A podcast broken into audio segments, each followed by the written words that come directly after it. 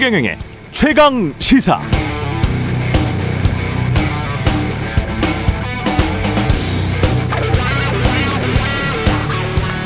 네, 이준석 국민의힘 당 대표가 최근 블룸버그 통신을 만나서 영어로 인터뷰를 진행했습니다. 블룸버그가 올린 4분 30여 초짜리 영상 인터뷰에서 이준석 대표는 이런 말을 했네요. 난 홍콩 민주화 운동 탄압을 통해서 중국 정부의 잔혹함을 봤다. 비록 내가 광주 민주화 항쟁을 직접 경험하지는 못했지만 홍콩 사람들에게 물어보니 홍콩 사람들 대부분은 그들 민주화 운동의 본보기를 광주 민주화 운동과 87년 민주 대항쟁으로 삼고 있더라. 홍콩 사람들은 홍콩이 현재 한국처럼 민주화될 수 있을 것이라고 믿는다. 난 한국이 홍콩의 민주화 운동을 위해 지원해야 할 의무가 있다고 느꼈다. 우리는 민주주의의 적들과 싸워야 한다. 한국의 젊은 세대는 민주주의를 정말 소중히 생각한다. 이거 하나는 확실히 말할 수 있는데 문재인 정부는 어느 때보다 중국 쪽으로 기울어져 있다. 한국 대중은 이런 상황을 좋아하지 않는다. 중국이 세계 경제 대국으로 행동하려면 지적 재산권과 같은 국제 규범을 지켜야 한다. 그러나 가장 큰 이슈는 신장, 티백 등의 인권 문제다. 공감하는 부분이 적지 않습니다만 미중 사이에서 절묘한 균형점을 찾아가기 위해 조심스럽게 접근해야 하는 외교 문제를 대한민국의 제1당 대표가 이렇게 말해도 되는가 좀 걱정이 되고요. 또 한 가지 홍콩이 현재 한국처럼 민주화되기 위해 지원해야 할 의무가 있다고 느꼈다는 이 부분 이건 국민의힘 의원들이 그동안 주장해온 문재인 정부는 독재 정권이라는 기존의 주장과는 배치되는 것이 아닌가 싶기도 합니다.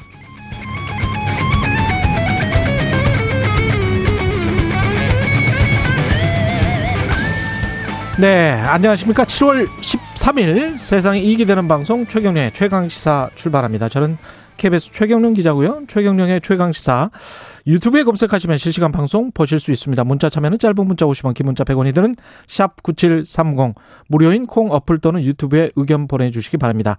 이제 KBS 라디오, 일라디오 콩에서도 보이는 라디오로 들을 수 있습니다. 보고 들을 수 있습니다. 콩 앱 켜시고 일라디오 채널 화면 하단에 캠코더 마크 누르면 지금 한번 눌러보십시오. 예.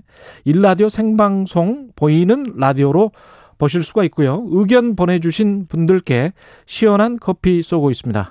베스트 의견 보내주신 분들께는 아이스크림 케이크도 쏩니다.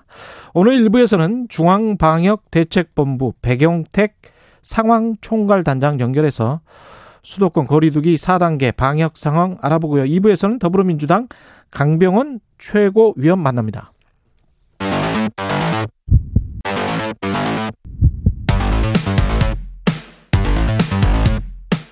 오늘 아침 가장 뜨거운 뉴스 뉴스 언박싱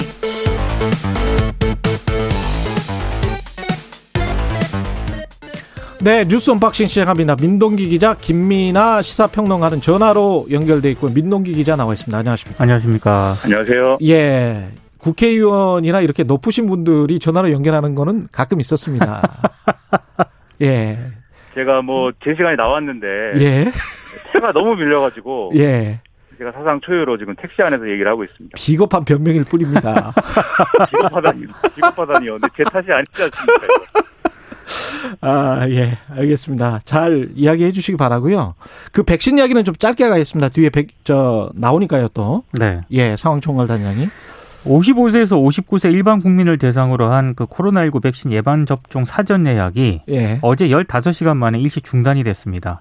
그러니까 아무래도 어, 절반 수준만 백신 물량을 확보한 상태에서 사전 예약을 받은 데다가 당초 그 4차 대유행으로 첫날부터 예약자가 많이 몰려가지고요. 음. 이런 점 때문에 좀 조기 마감이 된 것으로 보이는데 예. 그럼에도 불구하고 어제 방역 당국은 일단 수요를 예측하지 못했기 때문에 불편을 초래해 드리 불편을 초래한 점에 대해서는 충분히 판단하지 못했던 점이 있다면서 사과를 했는데요. 음. 어, 조금 논란이 좀 확산이 되는 건 분명한 것 같습니다.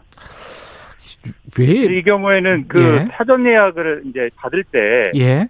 애초에 추가 물량에 따라서 이제 좀 어, 이게 변동될 수 있다. 이런 것들이 이제 공지를 하긴 했습니다. 하지만 이게 어, 좀 세부적으로 공지가 안 되고 그냥 그럴 수도 있다. 이런 수준으로 얘기가 됐기 때문에 음. 좀더 이 물량이 떨어지면은 예약이 불가능하다라는 게 뭐 모르신 분들 입장에서는 상당히 당혹스러울 수밖에 당혹스러울 수밖에 없었던 거고요.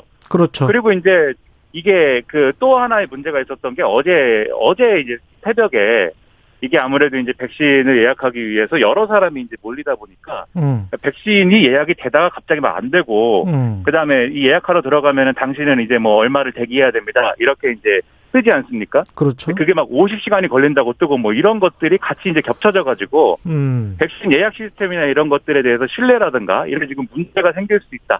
이런 지적이 나오거든요. 근데 이게 지금 말씀하신 백신 수급 문제하고 겹치면은 이게 완전히 이제 좀 여러 가지로 여론상 이게 의문이 커질 수가 있는 것이어서 이런 부분에 있어서는 좀 면밀하게 주도적으로 좀 준비를 했어야 되는데 여러모로 아쉬운 대목입니다. 그러니까 백신이 예약이 다 됐다 그러면 예약이 다 됐습니다. 이런 알림이라도 떴어야 되는 거거든요. 컴퓨터 화면에. 그잖아요? 근데 생각보다 많이 어제 그 예약을 한 건 분명한 것 같고요. 예. 또 하나 우려되는 점은 지금 4차 유행에다가 델타 변이까지 겹치지 않았습니까? 음. 이렇게 되면 사람 심리상 예. 백신을 더 맞으려고 하거든요. 음. 그러려면 이제 이달 말쯤에 들어오려는 이 백신 하- 물량이 있지 않습니까? 예. 이게 제때 들어와야 되는데 지금 전 세계적으로 델타 변이 유행이 확산이 되고 있기 때문에 너도 나도 찾는구나. 그렇습니다. 예. 혹시 이제 백신 수급에 차질이 빚어지게 되면은 이게 좀 문제가 좀 생길 수가 있는 거죠.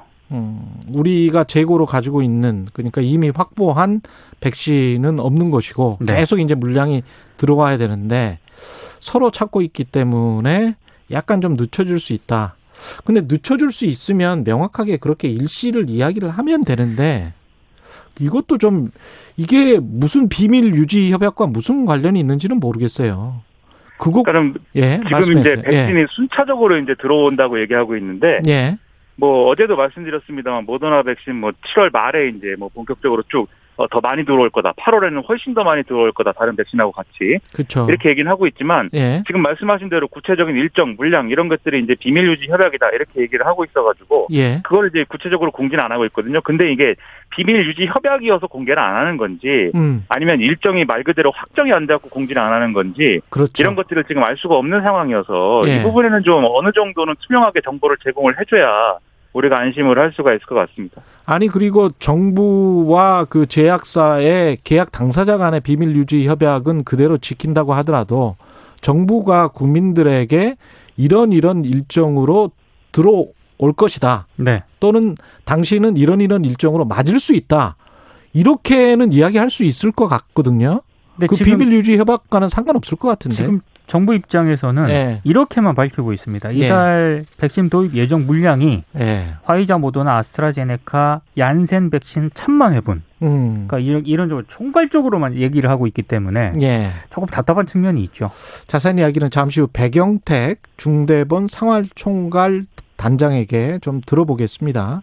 송영길, 이준석 당 대표 두 사람이 회동을 했는데 그랬는데 전국민 재난지원금 합의를 했어요. 합의했다고 언론이 보도를 했거든요. 그랬다가 이게 어떻게 된 거죠? 근데 이게? 일단 예. 합의 최종 합의는 안 된 것으로 보입니다. 예. 어제 두 대표가 만나 가지고요. 음. 일단 코로나 19 재난지원금 지급 대상을 현행 소득 하위 80%가 아니라 전 국민으로 확대하는데 합의를 하긴 했습니다. 예. 근데 국민의힘 내부에서 강하게 반발이 나오면서 이준석 대표가 한 발 물러섰거든요. 음. 그래서 합의했다고 볼 수는 어려운 그런 상황인 것 같은데요.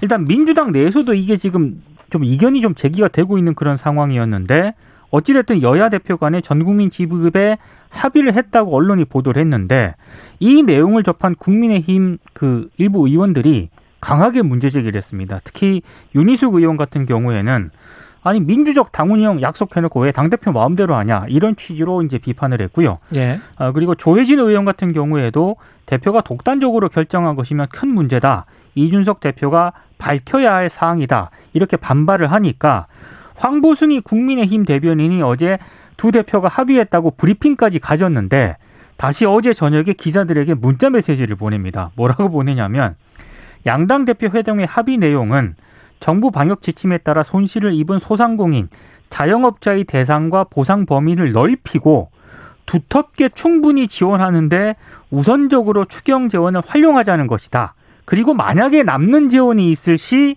재난지원금 지급 대상 범위를 80%에서 전 국민으로 확대하는 것을 포함해서 방역 상황을 고려해 필요 여부를 검토하자는 취지였다.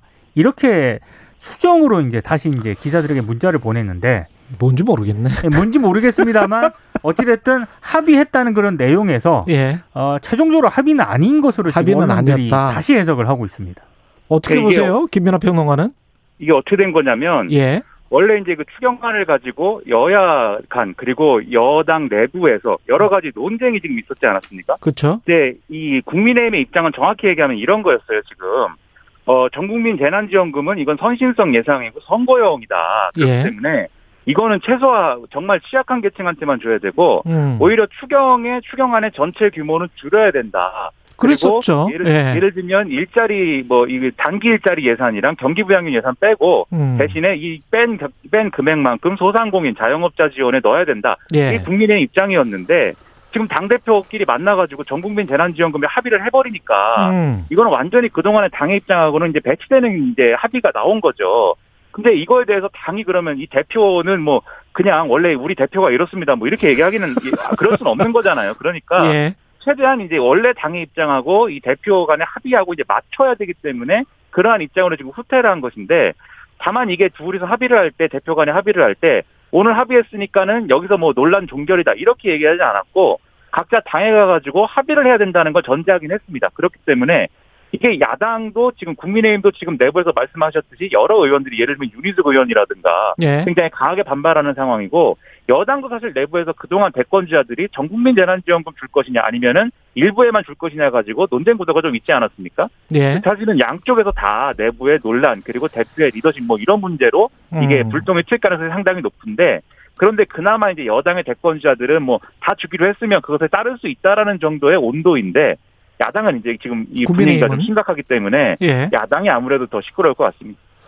김재원 최고위원 국민선거인단에 신청을 했죠. 등록했죠. 더불어 민주당 국민선거인단에 이제 등록을 했다고 본인이 공개를 했는데요. 예. 공개를 하면서 어, 기꺼이 한 표 찍어드리려고 신청을 완료했다. 음. 페이스북에 이렇게 썼습니다. 예. 어, 그리고 모든 민주당 국민선거인단에 신청하셔서 정권 교체에 힘을 보태어 달라 이렇게 썼는데, 정권 교체 힘을 보태달라. 네, 그러니까 예. 어, 이준석 국민의힘 대표가 어제 이제 최고위 회의에서 어, 이걸 또 공개적으로 사실상 칭찬을 했습니다. 음. 그러니까 민주당 경선 룰의 취약점을 알려준 김재원 최고위원은 화이트 해커다 이렇게 화이트 이제 에커다. 얘기를 했는데 여기 이제 민주당이 강하게 반발을 하면서 논란이 좀 확산이 됐는데요. 예.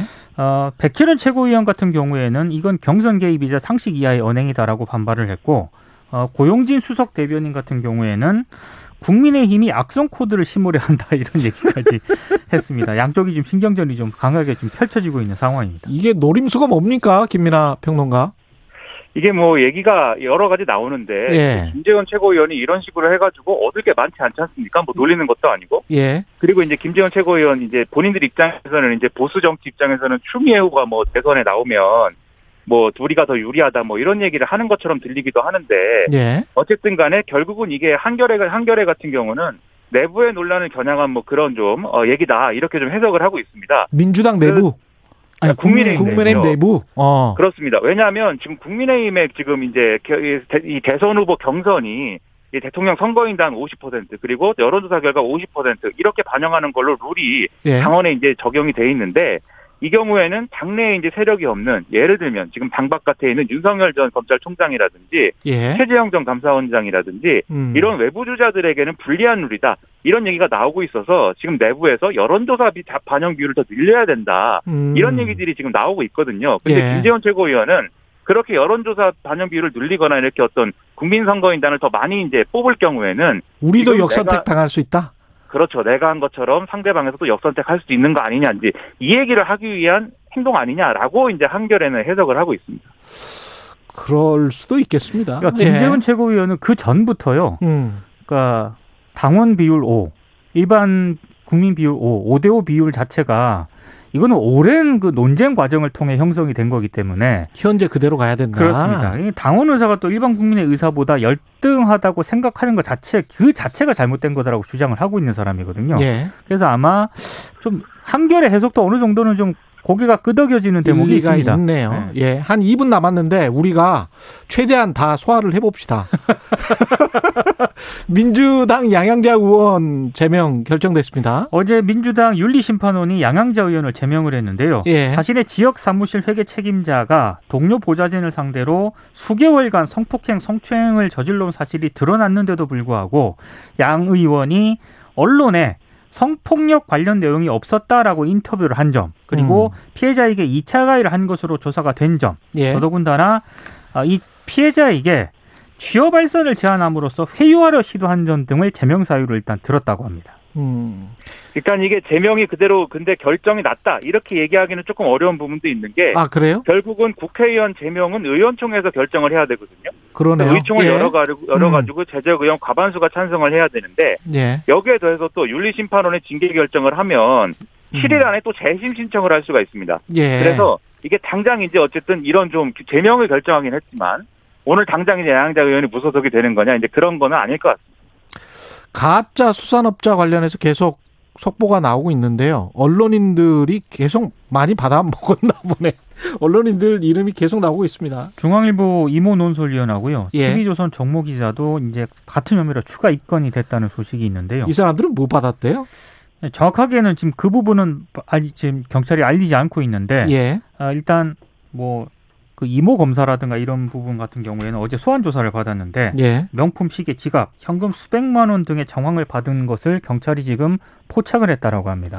그러니까 왜- 정황을 포착을 한 거기 때문에 예. 이건 아직은 좀 수- 모른다. 수사 상황을 좀 지켜봐야 할 것 같습니다. 외제, 중고차, 골프채, 명품 시계, 지갑. 마지막으로 김평 한마디 해 주십시오. 이게 뭐 언론인들이 계속 이 사건에 연루된 것은 상당히 유감스럽고요. 특히 언론인들이 지금 특히 뭐 중앙일보 논설위원의 경우에는 예. 2020년까지 이제 뭐 사회 팀장 뭐 이런 역할도 하고 음. 이전에 이제 법조 출입도 하고 예. 이런 상황에서 기사를 쓰고 또 논설위원으로서 이제 무슨 칼럼도 쓰고 이렇게 해왔기 때문에 예. 사실 그 내용에 대해서 상당히 이제 여러모로 이제 의문을 갖게 되는 그런 상황이기도 해서 언론사 신뢰에 상당한 타격이고 그리고 지금 또 예를 들면 이 수산업자가 검사한테 이제 뇌물 주고 뭐 이런 문제도 문제가 같이 엮여 있는 거 아니겠습니까? 그렇죠. 뭐 명품 시계를 주고 했다는데 여기 보면은 무슨 뭐 학원비도 냈다는 얘기가 있어요 이분이. 아, 이 학원비도? 학원비라는 거는 이제 예. 예, 검사의 딸이 이제 뭐 어떤 연예계 입문을 뭐 준비하는데 어. 이 학원비도 냈다 그러는데 예. 뭐 이런 것까지 이렇게 뭐 도움을 뭐 요청하고 받았는지 저는 모르는 세계에서 이런 일들이 벌어지고 있다는 것에 대해서 상당한 충격입니다. 저는 전혀 모르는 세계에서 아, 제가 예, 이거는 이게- 좀 자세히 알려드릴 수 있는데 내일 오시면 제가 좀 자세히 알려드릴 수 있. 이거는 좀 매- 매니저의 세계라서 제가 좀 알아요. 방송계에 있어가지고. 예. 아 역시 대단하십니다. 외- 외신과 함께 연예계 사정까지도 예. 이렇게. 뉴스 unboxing 민동기 기자 김민하 평론가였습니다. 고맙습니다. 고맙습니다. 고맙습니다. KBS 1라디오 최경영의 최강시사 듣고 계신 지금 시각 7시 38분입니다. 오늘 하루 이슈의 중심. 당신의 아침을 책임지는 직격 인터뷰. 여러분은 지금 KBS 1라디오 최경영의 최강 시사와 함께하고 계십니다.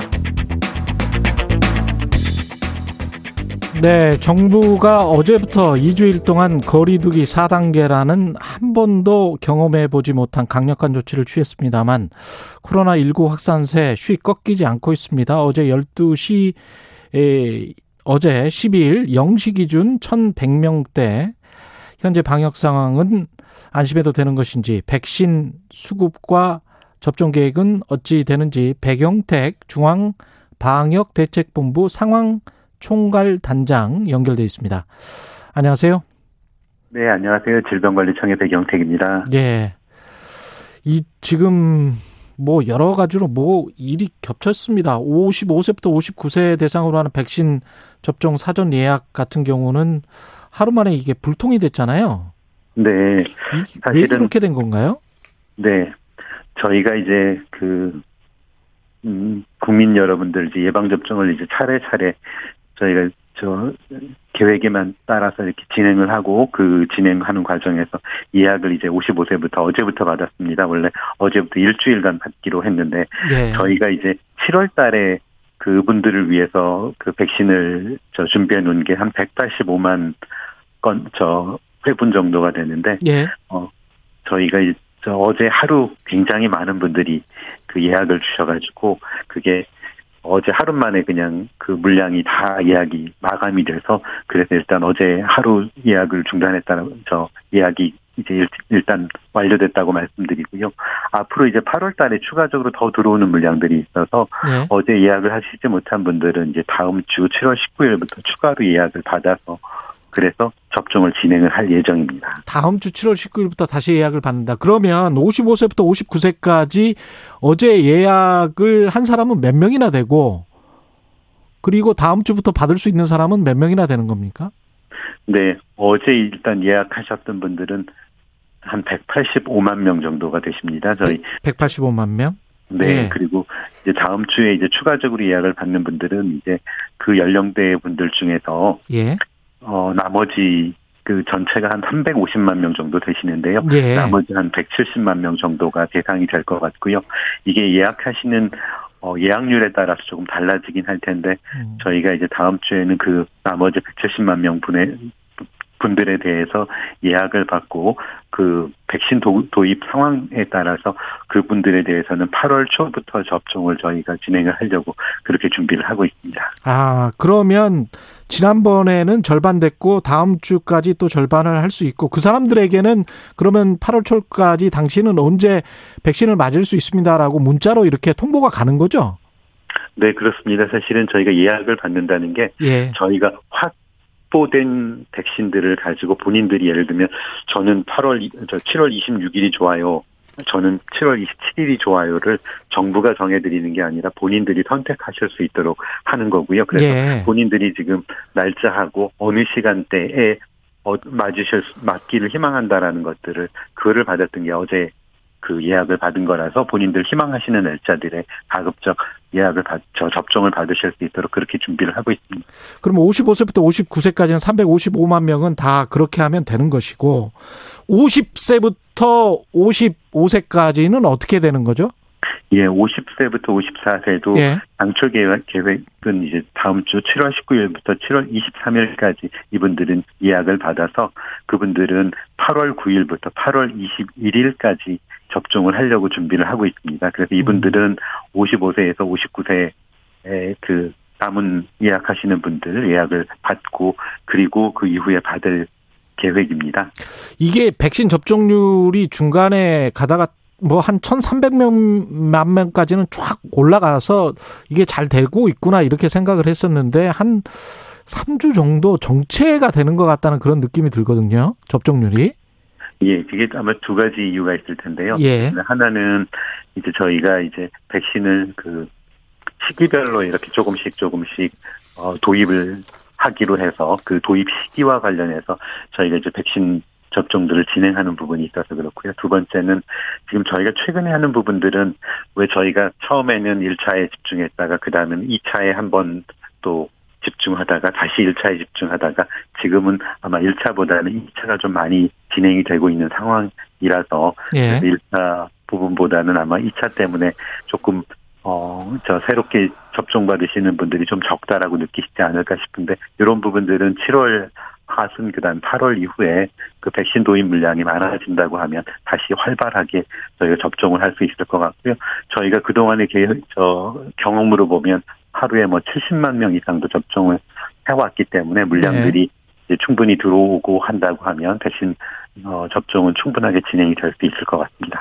우리 정부나 지자체 역량이나 뭐 시민사회 역량은 믿는데 그게 백신이 얼마나 이제 확 들어오느냐 그게 문제인 것 같은데 지난번처럼 뭐 한 천만 명 분씩 이렇게 훅훅 들어오는 그런 기간이 언제라고 보세요?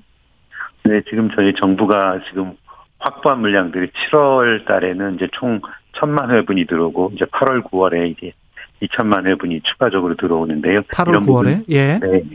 이게 저 7월 그 매일 날짜가 동일하게 들어오는 게 아니라 조금 7월 하순 쪽에 많이 몰려 있고 7월 하순 쪽 예. 네. 그리고 이제 기존에 1차 접종했던 분들, 2차 접종 하시는 분들이 도입 도래가 돼서 그 2차 접종에도 좀 물량들을 소모해야 되기 때문에 예. 그래서 어 이제 7월 말 8월 정도가 되면 지금보다 훨씬 속도를 내서 1, 1차 그 예방 접종을 진행할 수 있을 거다라고 말씀을 드리겠습니다. 그리고 참고로 말씀드리면 예. 저희가 사실은 2월 달에 예방접종 시작하고 난 다음에도 한동안 많은 국민들이 걱정하셨던 게 뭐냐면, 어, 정부가 자꾸 뭐 백신이 들어온다라고 말은 하는데, 음. 이게 정말 내 눈앞에 보이질 않고 자꾸 다음 달에 들어옵니다, 다음 주에 들어옵니다, 이렇게만 얘기를 한다라고 걱정들을 많이 하셨는데, 예. 6월 말까지 정부에서, 어, 단초에 1,809만 회분을 도입해서 접종을 할 겁니다라고 말씀을 드렸는데, 예. 저희가 그 1,809만 회보다 더 많은 물량들이 사실 들어와서 정부가 저 상반기에 말씀드렸던 백신 도입 물량이나 도입 계획들은 어, 한 건을 제외하고는 차질 없이 다 진행이 됐었다. 그 한 건도 왜 코박스에서 그 음. 저 하- 어, 아스트라제네카 물량이 일부 조금 늦게 들어왔던 부분이 한 번 있었는데 그걸 이- 제외하고는 정부가 국민 여러분께 발표드렸던 대로 다 도입이 됐기 때문에 하반기에도 좀 어, 정부의 발표들을 좀 믿고 기다려 주시면 좋을 것 같은데 다만 저희가 왜 제약회사하고 왜 CDA라고 비밀 유지 협약이라는 걸 해서 우리가 물건을 도입하는 데 있어서 시기라든가 이런 것들을 외국 사람들이나 외국이나 이런 사람들이 알 수 알지 않도록 조금 상호간에 그 약간 그, 그 기미 조금 기밀을 유지해 달라고 하는 약속을 했기 때문에 저희가 상세하게 늘 말씀드리진 못하고 저희가 7월달 계획할 때는 7월달에 얼마가 들어오니 어떻게 계획 저 접종을 하겠습니다. 라고 발표를 드렸던 거고요. 향후 8월, 9월에도 마찬가지로 그런 내용들을 정리를 해서 다시 8, 9월 접종 계획을 다시 말씀드릴 때 도입되는 부분들도 소상하게 말씀드리도록 하겠습니다. 근데 그 일반 국민들이 생각하기에는 전화나 뭐 하여간 뭐 그쪽에 공문을 보내서나 어떻게 해서든지 간에 현지에 가서든지 간에 좀 더좀 빨리 들여올 수는 없- 없나 가령 이제 7월 하순이라고 하면 뭐 일주라도 좀 더 빨리 뭐 8월 하순이라면 1, 2주라도 빨리 뭐 이렇게 할 수는 없나 그런 생각을 많이 하시거든요.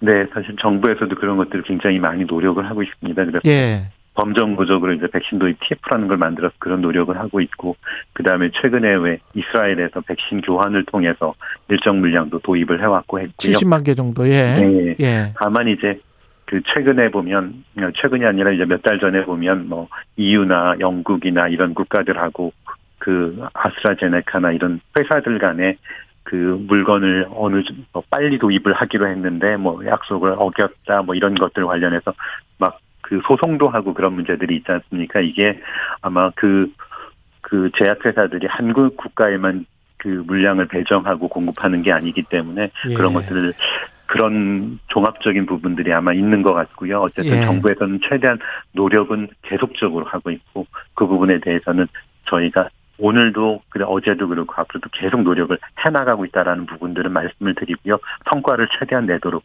노력하겠습니다. 이 4차 대유행 같은 경우에 20, 30대가 지금 감염자가 절반을 넘는다고 하더라고요. 네. 이, 이 젊은 층들에게 먼저 백신을 맞게 하는 방안도 지금 논의가 되고 있습니까? 어떻게 보세요? 이번, 이 부분은? 사실은 저희가 이제 예방접종 시작하면서 이제 원칙을 정했던 게 위험도가 높은 사람 먼저 맞춥시다. 예. 그다음에 사회 필수 요원, 사회가 돌아가기 위해서 예를 들면 병원은 반드시 필요. 그렇죠. 예, 소방관도 필요하고 이런 사람들 먼저 맞춥시다. 그리고 그다음에 그, 그 코로나 19가 확산되는 거를 막도록 합시다. 이런 세 가지 원칙에 따라 정했고 그래서 저희가 위험도가 높은 어르신들 특히 이제 집단 생활하시는 분들부터 차례로 위험도에 따라서 저희가 지금 예방 접종을 하고 있거든요. 예. 그 그에 따라서 지금 나타나고 있는 효과가 예를 들면 예전에는 왜 어, 환자가 천 명 정도 나타난다고 하면 사망자나 중증 되신 분들이 굉장히 많은데 이번에는 그 해당되는 연령 저, 저 연령층이 높은 분들이 예방 접종을 사전에 했기 때문에 그분들이 사망이나 중증으로 가지 않기 때문에 그 부분들은 상당히 안정이 된 것 같고요. 음. 그런 상태에서 지금 어 20대 30대들이 조금 어 그런 위험도나 이런 평가에 따라서 조금 뒤후순이기 때문에 그분들을 당겨서 맞춰야 되지 않느냐라고 말씀을 주시는데 예. 사실은 그 부분도 일부 일리는 있지만 저희가 당초 정한 그런 원칙대로 예를 들면 50대가 아무래도 확진이 됐을 때는 20대보다는 조금 더 위험할 확률이 높기 때문에 그래서 그런 위험도들을 감안해서 그래서 저희가 연령 순서대로 이렇게 접종을 하고 있다라고 말씀을 드리고요. 20대, 30대는 그래서 저희가 지금 생각하기에는 50대까지 접종을 하고 그 다음에 40대 이하로는 아마 어 어, 기술적으로 40대 좀 여론? 고민을, 네, 고민을 해봐야 되겠지만 같이 좀 이렇게 예약을 받는 방안들도 지금 고민을 하고 있습니다. 아, 40대 이하는 같이 예약을 받는 방안도 고민을 하고 계시다고요. 네, 그렇습니다. 2주가 우리가 좀 약간 좀 집중적으로 수도권 4단계로 하기로 했지 않습니까? 근데 그렇습니다. 그 교수님들 이야기 들어보니까 확산세가 잡히려면 4주 정도, 한 달 정도는 필요하다 이런 의견도 있으시던데요. 만약에 확산세가 잡히지 않으면 또 2주가 더 가는 겁니까?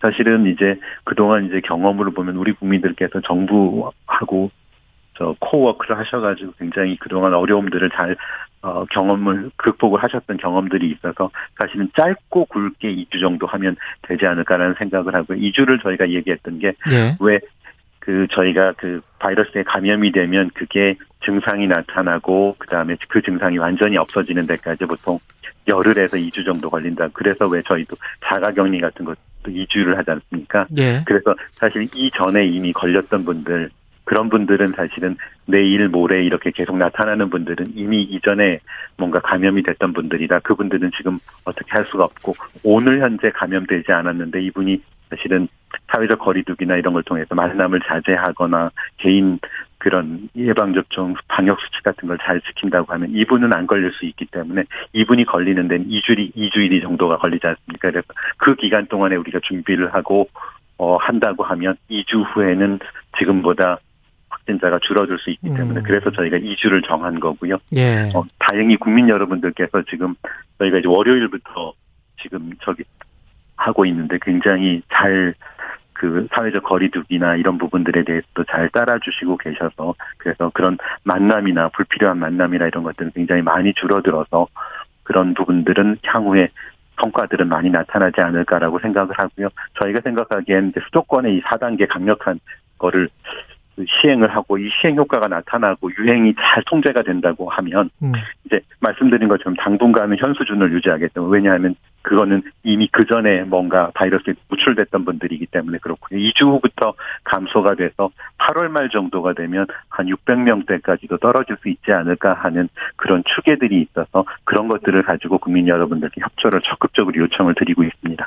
그리고 우리 그 싱가포르나 영국처럼 그런 대안을 생각을 하려면 그러려면 접종률이 한 60%는 돼야 될 것 같은데 일자 접종률요.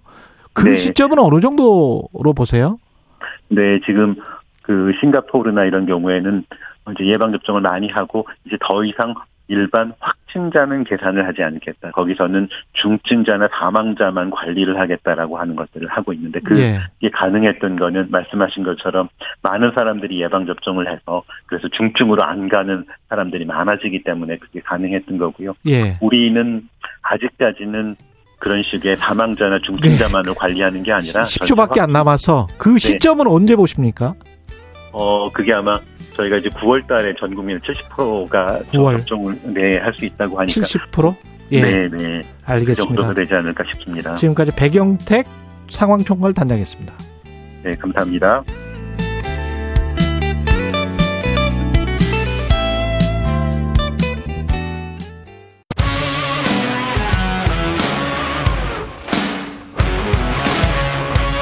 오늘 하루 이슈의 중심 최경영의 최강 시사.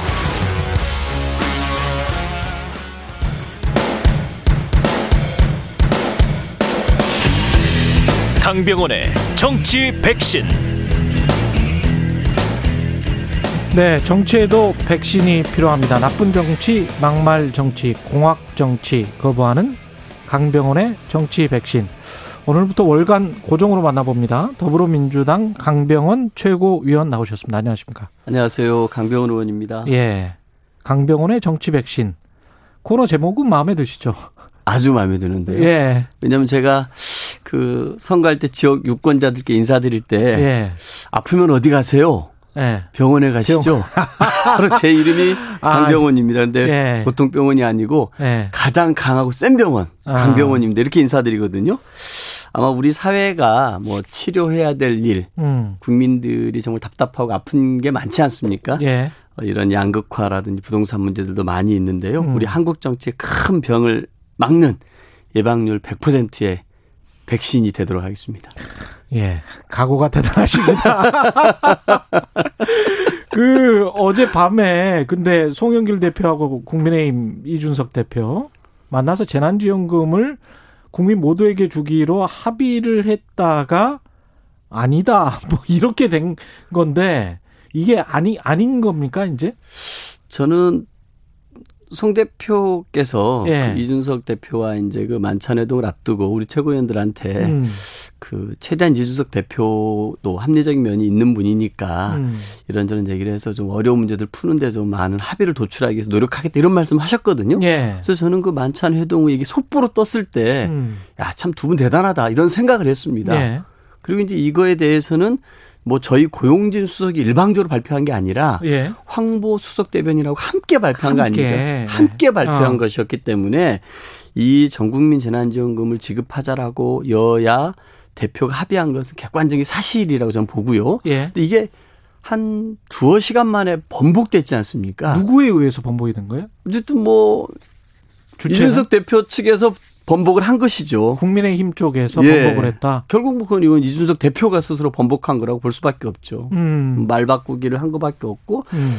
이 전국민 재난지원금은 국민들 관심사가 굉장히 높은 사안 아닙니까? 예. 우리 사회를 뜨겁게 달구고 있는 그런 사안이고 많은 국민들이 코로나에 지쳐가고 있기 때문에 음. 어, 뭐, 뭐 위로금 차원에서라든지 혹은 방역 상황이 안정됐을 때 내수 진작 소비를 활성화 위해서라도 여러 차례 고민됐던 과제들인데 여야 대표가 이런 부분에 관해서 흔쾌히 합의했다라는 거는 음. 국회 통과에서도 청신호가 켜진 거 아닙니까? 그렇죠. 그런데 이것을 두 시간도 안 돼 가지고 말 바꾸기 했다라는 것은 참 이준석 대표의 최근에 좀 몇 가지 여가부 폐지하자, 통일부 폐지하자, 예. 중국과 맞서 싸워야 된다 이런 예. 말까지 해서 좀 말 바꾸기 행태의 또 하나 모습이고 좀 경솔하고 좀 가벼운 언행으로 비치지 않을까. 이준석 리더십에 큰 타격이 되지 않을까 우려됩니다. 민주당은 이게 이 합의가 그대로 유지됐다면 원래 그냥 스무드하게 원활하게 그냥 갈 수 있습니까? 당내 당권 주자들이 좀 다른 목소리가 있었잖아요. 어, 당권 주자들은 목소리가 있었습니다만 예. 의원들. 내에서는요. 아, 대권 주자들. 예. 의원들 내에서는 그 며칠 전에 그 정부가 세수가 다시 더 늘어났다는 얘기를 발표한 거 보셨죠? 예. 예, 한 지난 30조 정도? 예. 예, 31조가 늘어나서 이걸 가지고 추경을 편성을 했었는데 예. 5월 달 건가요? 그걸 봤더니 43조로 다시 세수 추계가 늘어난 게 나왔습니다. 43조. 예. 그러니까 이제 보면서 예. 돈이 부족하기 때문에 이 재원 한정된 재원을 가지고 효율적으로 써야 합니다라는 논리는 안 맞게 된 것이죠. 예. 저는 그렇기 때문에 어 소상공인 이 피해가 집중되고 있는 소상공인에 대한 피해를 더 강화하고 음. 또 그리고 방역이 안정된 후에 음. 안정된 후에 전 국민 재난지원금을 지급하는 게 어떻겠느냐 이런 제안도 했었거든요. 예. 그런 상황에서 이게 나왔기 때문에 예. 이 말에 대해서 다들 박수치고 좋아했던 많은 분들이 있거든요. 저희 예. 당내에서도 저는 굉장히 의원들 탈방이 뜨거웠습니다. 근데 정부 여당이 함께 이제 그걸 합의를 했었으면 국민의힘까지 합의를 하고 하고 그러면 이제 삼자가 합의를 하는 건데 정부하고 여당도 기획재정부도 조금 다른 목소리를 냈잖아요. 그렇습니다. 그거는 어떻게 되는 거죠? 그러면은 그 여당 입장에서는 지금 전 국민 합의 이거를 기획재정부에 다시 이야기를 해 보는 겁니까? 아니면 80% 기획재정부 이야기를 그대로 그냥 가는 겁니까? 일단은 국회 시간이 됐지 않습니까? 예. 추경안이 국회로 넘어왔기 때문에 음. 이제 국회에서 이제 심의 심사를 하게 되는데요. 이 과정에서 보니까 4단계가 발동이 되지 않았습니까? 예. 4단계가 발동이 됐다는 얘기는 또 다시 우리 소상공인들에게는 또 이 고통을 감내하라고 하는 음. 시간이 돼버린 거 아니에요? 상황 네. 변화 크게 생긴 것이죠. 그럼 그분들의 피해 보상을 위한 피해 보상금이 늘어날 수밖에 없습니다. 늘어날 수밖에 없고 그리고 어 재난지원금을 80%가 주, 주든 100%가 주든 간에 이거는 뭔가 8월 추석 아니 그 설 연휴 전에 지급해 보자라고 하는 계획이 있었던 거 아닙니까? 예. 근데 이거를 지금 할 수 있겠습니까? 불가능한 상황이 되었죠. 이 4단계 수준이 한참 낮아져서 방역 상황이 정말 안정될 때 예. 전 국민에게 소비 진작 차원에서 재난지원금을 드릴 수 있는 상황으로 이걸 좀 미, 밀어줄 수밖에 없는 상황 된 거 아니겠습니까? 그렇죠. 이런 예. 상황이라고 한다라면은 추경안의 내용이 대폭 바뀌어야 된다라는 생각이고요. 또 하나 아까도 말씀드렸습니다만 정부의 입장은 뭐였냐면은 이 한정된 재원을 가지고 써야 되니 음. 좀그 소득 하위 80%만 주고 예. 20%에 대해서는 어 캐시백 같은 걸 하자 이런 논리였는데 예. 아까도 말씀드렸습니다만 세수 상황이 더 많이 거치는 게 발표가 됐습니다. 음. 그렇다라고 하면은 재원이 부족하기 때문에 이렇게 선별하자라는 얘기는 안 먹히게 된 것이죠. 비공개 최고위에서 오늘 이 재난지원금 지급 범위를 논의를 또 하시죠. 어, 오늘 최, 비공개 최고위에서 논의가 이 주제입니다. 왜냐하면 지난주 예. 정책의총에서 음. 많은 의원님들께서 이 전국민 재난지원금을 전 국민에게 하자 80%만 주자 이런 논의가 있었고 예. 이것에 대한 최종 결정을 지도부에 위임을 해 주셨거든요. 아. 그래서 그것을 결정하기 위한 최고위가 오늘 어 4시 반에 열리게 되어 있습니다. 4시 반에. 네. 그러면 오늘 최고위의 결론이 당론입니까? 민주당의? 어, 의원님들께서 의총을 통해서 지도부에 위임을 해 주셨기 때문에요. 오늘 음. 최고에서 결정된다라면 그게 저희 당의 어, 큰 방향이 되겠습니다. 아, 그렇군요. 아니, 계속 헛갈리니까 빨리 좀 정리해 줬으면 좋겠어요. 제가 말씀드리고 예. 싶은 거는 두 가지 큰 변화가 생겼다는 겁니다. 예. 하나는 어, 세수가 대폭 예. 늘어나서 음. 수입이 많이 늘어났다는 거. 그래서 예. 돈이 부족하기 때문에 어쩔 수 없습니다. 죄송합니다는 얘기는 설득력이 없게 됐고요. 예. 또 하나는 4단계가 어제부터 시작됨으로써 소상공인의 피해가 더 커졌고 강채교 의원님은 그래서 전 국민 지급을 해야 된다라는 입장이신 어 저는 지금 상황에서 우선 중요한 것은요. 4단계가 예. 됐기 때문에 이 소상공인들의 피해가 또 얼마나 더 커질지 모릅니다. 예. 그렇기 때문에 이들의 피해를 그 보상하기 위한 음. 이 금액이 대폭 증액되는 게 필요하고요. 예. 또 4단계가 2주 만에 끝날지, 짧고 굵게 2주 만에 끝날지, 아니면 좀 더 길어질 수 있지 않습니까? 그렇죠. 그렇다 그러면은 이 전국민 재난지원금 지급의 시기는 좀이 방역. 상황을 네. 보면서 한참 미뤄질 수도 있습니다. 근데 그 원칙은 전 국민 재난 지원금의 원칙 100% 그렇습니다. 이 어려운 시기를 그거는- 견, 견뎌냈던. 예. 네, 견뎌냈던 국민들께 음. 방역 상황이 안정되고 예. 정말 백신을 정말 우리 국민의 70%가 맞고 예. 그 정말 걱정 없는 사회가 되- 시, 사, 시- 사회가 됐을 때 음. 그때 정말 고생하셨습니다. 음. 그리고 이제 소비 진작에 경기 활성화에 나서, 주십시오라고 지급하는 게 맞지 않겠나 이런 생각 갖고 있습니다. 지금 저 선거 이야기도 좀 해봐야 되는데요. 네. 이 여당의 대선 판도는 이재명 대 반 이재명 이 구도가 본선까지 계속 되는 겁니까? 해보십니까? 어, 보시기에는 뭐 그렇습니다만 나머지 다섯 분의 후보들은 예. 기분 나빠하실 분도 있으시잖아요. 그렇죠, 그렇죠. 어, 제가 예. 봐서는 거기에 뭐 박용진 의원님이나 예. 후보나 추미애 예. 후보 같은 경우는 반 이재명으로 할 수도 없는 거 아닙니까? 그렇죠, 그렇죠. 음, 제가 예. 봐서는 그래서 이재명 대 반 이재명 이런 구도라기보다는 음, 아마 왜 자신이 대선 후보로 적합한지 음. 알리는 것들이 복- 본격화되지 않을까 싶고요. 예. 또 그러면서도 뭔가 뭐 합종 연행이라는 게 있을 수 있는 거 아니겠습니까? 음. 어, 그렇게 된다라고 하면은 저희 당의 이 예비 경선이 더 역동성 있고 재미를 더하고 예. 국민의 관심도도 높아지지 않을까 이런 생각을 하고 있습니다. 합종 연행이라는 거는 단일화를 말씀하시는 건가요? 아마 그 이 예비 후보 컷오프 전에도 예. 이 정세균 후보와 이광재 후보 사이에는 단일화가 있었지 않습니까? 그렇죠. 어, 있었는데 그런 단일화. 그런 의미에서 또 예. 몇몇 분들끼리는 예. 또 그렇게 뜻을 모아 모을 수도 있는 거 아닌가 이런 생각이 듭니다. 그럼 이낙연, 정세균 우리가 이제 쉽게 떠올려 보면 네. 그런 단일화를 생각을 해볼 수도 있지만 네. 명추연대가 연대를 넘어서 단일화가 될 수 있는 가능성도 있습니까? 어, 그건 아닐 것 같은데. 그건 아닐 것 같고. 아니, 예. 그 각자가 가지고 있는 스타일이 있는데 그렇죠, 그렇죠. 우리 추미애 후보의 스타일도 보면은 그 그런 부분에 대해서 자기의 색깔이 명확하신. 분이죠. 독자성도 예. 강하신 분이시기 때문에 음.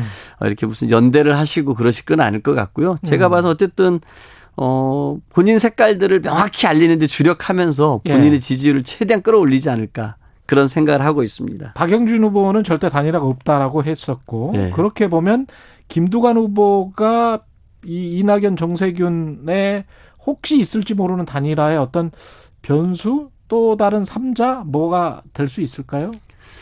뭐 지켜내라면 봐야겠어요. 저도 그 부분들의 그분들의 뜻까지는 저도 알 수는 없으니까. 예. 그래요? 예.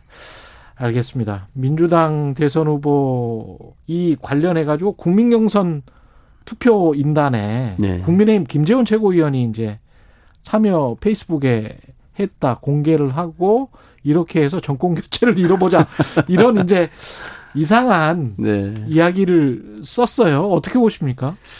저는 뭐, 뭐 국민 경선이라는 게 누구나 다 예. 참여할 수 있는 것이기 때문에 음. 뭐 뭐라고 탓하기는 그렇습니다만 그래도 그 국민의힘의 최고위원 아니십니까? 예. 최고위원이신데 누가 보기에는 노골적으로 음. 그 다당의 타 당의 대선 후보 경선에 참여하고 뭔가 그걸 가지고 뭔가 음흉한 음모를 꾸미고 그거를 약간 놀리는 것 같기도 하고요. 놀리면서도 네. 같기도 하고 선동하는 듯한 느낌인데 네.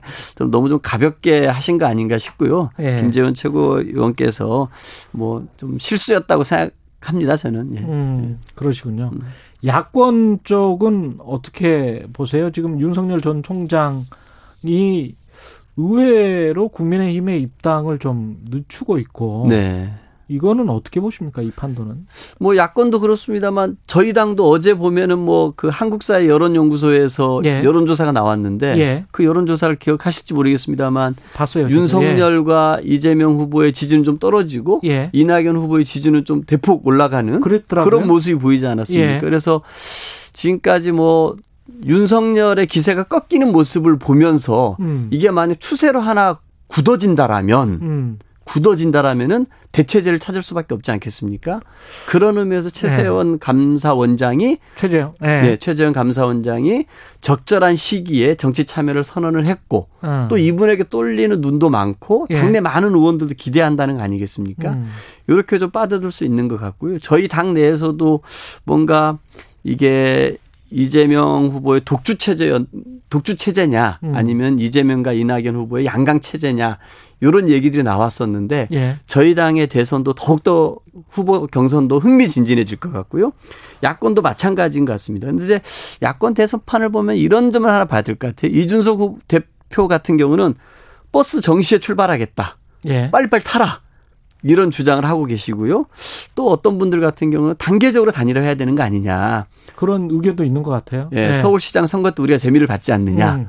우리가 나중에 또 오세훈하고 안철수하고 단일화를 하면서 이 단계적 단일화로 재미를 봤는데 아마 이런 부분에 관해서 야권 같은 경우도 이제부터 본격적으로 이제 복잡한 판에 들어가는 것 같습니다. 경선 음. 시기와 룰 전쟁도 본격적으로 시작이 될 것 같고요. 예. 10, 2017년 대선 경선 때를 보면은 그 당내에는 홍준표 후보가 있었는데요. 외부에는 황교안 예. 전 총리가 있지 않았습니까? 음. 이분을 끌어들이기 위해서 끝까지 뭔가 부전승 제도를 만들어 놨지만 안 들어와 버렸거든요. 예. 그런 게 또 하나 있었고 또 당원 투표와 여론조사가 50대 50인데 끊임없이 여론조사 비율을 높여줘야 외부 인사들이 편하게 들어오지 않겠냐 이런 좀 논쟁들이 있는데 음. 이런 싸움들이 좀 본격적으로 시작이 될 것 같아요. 음. 그런데 이 국민의힘 대선판에서 제일 제가 보면서 재미있는 거는 이 국민의힘 자체에 후보 후보가 없다는 겁니다. 다 외부 인사들에만 목매달고 바라기 해야 되는 그런 국민의힘이 참 안타깝다라는 생각이 듭니다. 이 상황에서 근데 윤 전 총장은 빨리 들어가면 기선 제압을 할 수 있고 그래도 뭐 여하튼 20, 30%의 지지율이 나온단 말이죠. 그러면 뭐 들어가 가지고 막강한 후보로서 또 막강한 제1야당의 그 예비 후보로서 어떤 입지를 다질 수 있을 것 같은데 왜 안 들어가는 것 같습니까? 글쎄요, 저도 잘 모르겠습니다. 오히려 예.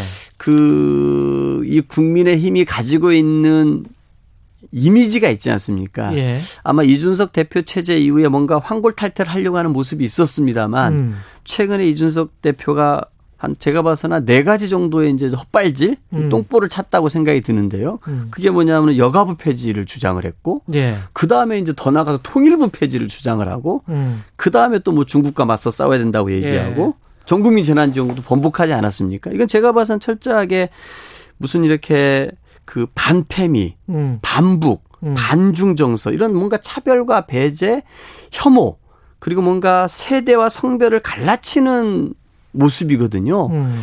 어쨌든 뭔가 새로운 변화의 모습을 보이는 듯 했지만 결국 이준석 대표가 추구하는 것도 예전 국민의힘 이미지를 못 벗어나고 있거든요. 음. 아마 그렇기 때문에 윤석열 같은 경우도 많은 국민들의 지지를 본인이 받는다고 생각하는데 이 국민의힘으로 입당하는 순간 본인의 이미지도 국민의힘이 갖고 있는 옛날 이미지 갇힐까봐 굉장히 두려워하는 거 아닌가 이런 생각이 들어요. 근데 제가 봐서는 지금 윤석열 후보가 보여주는 이미지는 국민의힘 옛날 이미지보다 못한 것 같은데요.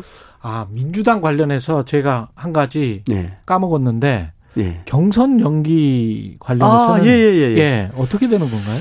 어, 그거는 당내에서 어떤 오늘 비공개 최고위에서 그것도 혹시 논의 됩니까? 아니, 우리 최 기자님께서는 예. 이 4단계인데 예.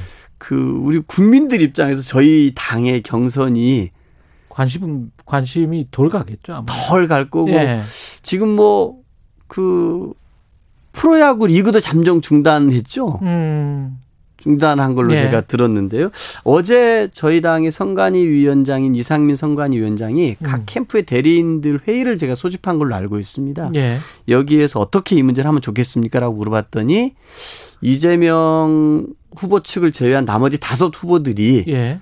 아, 이 4단계고 전 국민이 이 음. 고통을 감내하고 있는데 우리 당만 아무 일 없다는 듯이 경선을 진행한다는 게 음. 국민 눈높이 어떻게 비칠지 좀 우려된다는 표현을 한 걸로 알고 있습니다. 이재명 후보 쪽 도 약간 좀 달라졌습니다. 달라졌죠. 예. 경선 연기 할 수 있는 것처럼 이야기하는 것 같은데. 당이 결정하면 따라야 된다. 이렇게 말씀하신 그 걸로 알고. 있거든요. 예. 예. 근데 그 전에는 이 부분에서 완강하셨거든요. 그렇죠. 이게 원칙과 신뢰의 문제이기 때문에 음. 경선 연기는 있을 수 없다라고 말씀하셨는데 조금 이재명 후보 측도 좀 달라진 것 같습니다. 예. 저는 이 문제는 좀 국민의 시각에서 좀 볼 필요가 있지 않겠나라고 생각이 듭니다. 전 국민이 저녁 6시만 되면은 예. 3인 이상이 못 만난다는 얘기는 거의 야간 통금이거든요. 6시 그렇죠. 이후요. 예. 그런데 저희 당이 이런 국민들께서 고통을 감내하면서 이 방역에 협조하고 있는데 음. 저희 당이 이건 나몰라라고 우리들 스케줄대로 가는 것은 국민 눈에 어떻게 비칠까 저는 상당히 걱정은 됩니다.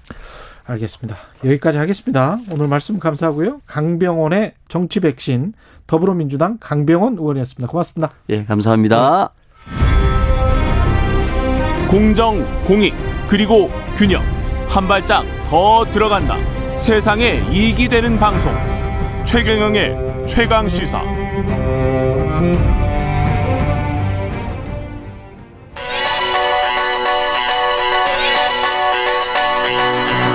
최강 시사 시네리의 눈. 네, 신혜리의 눈 뉴스포터 신혜리 에디터 나와 계십니다. 안녕하십니까? 네, 안녕하세요. 뉴스포터는 신혜리 대표가 만든 거죠? 네, 제가 페이스북 기반으로 예. 실시간 아, 글로벌 경제 뉴스를 좀 이렇게 공급하는 거를 실시간 글로벌 경제 뉴스. 네, 팬데믹 때 만들었습니다. 그렇죠. 네. 네.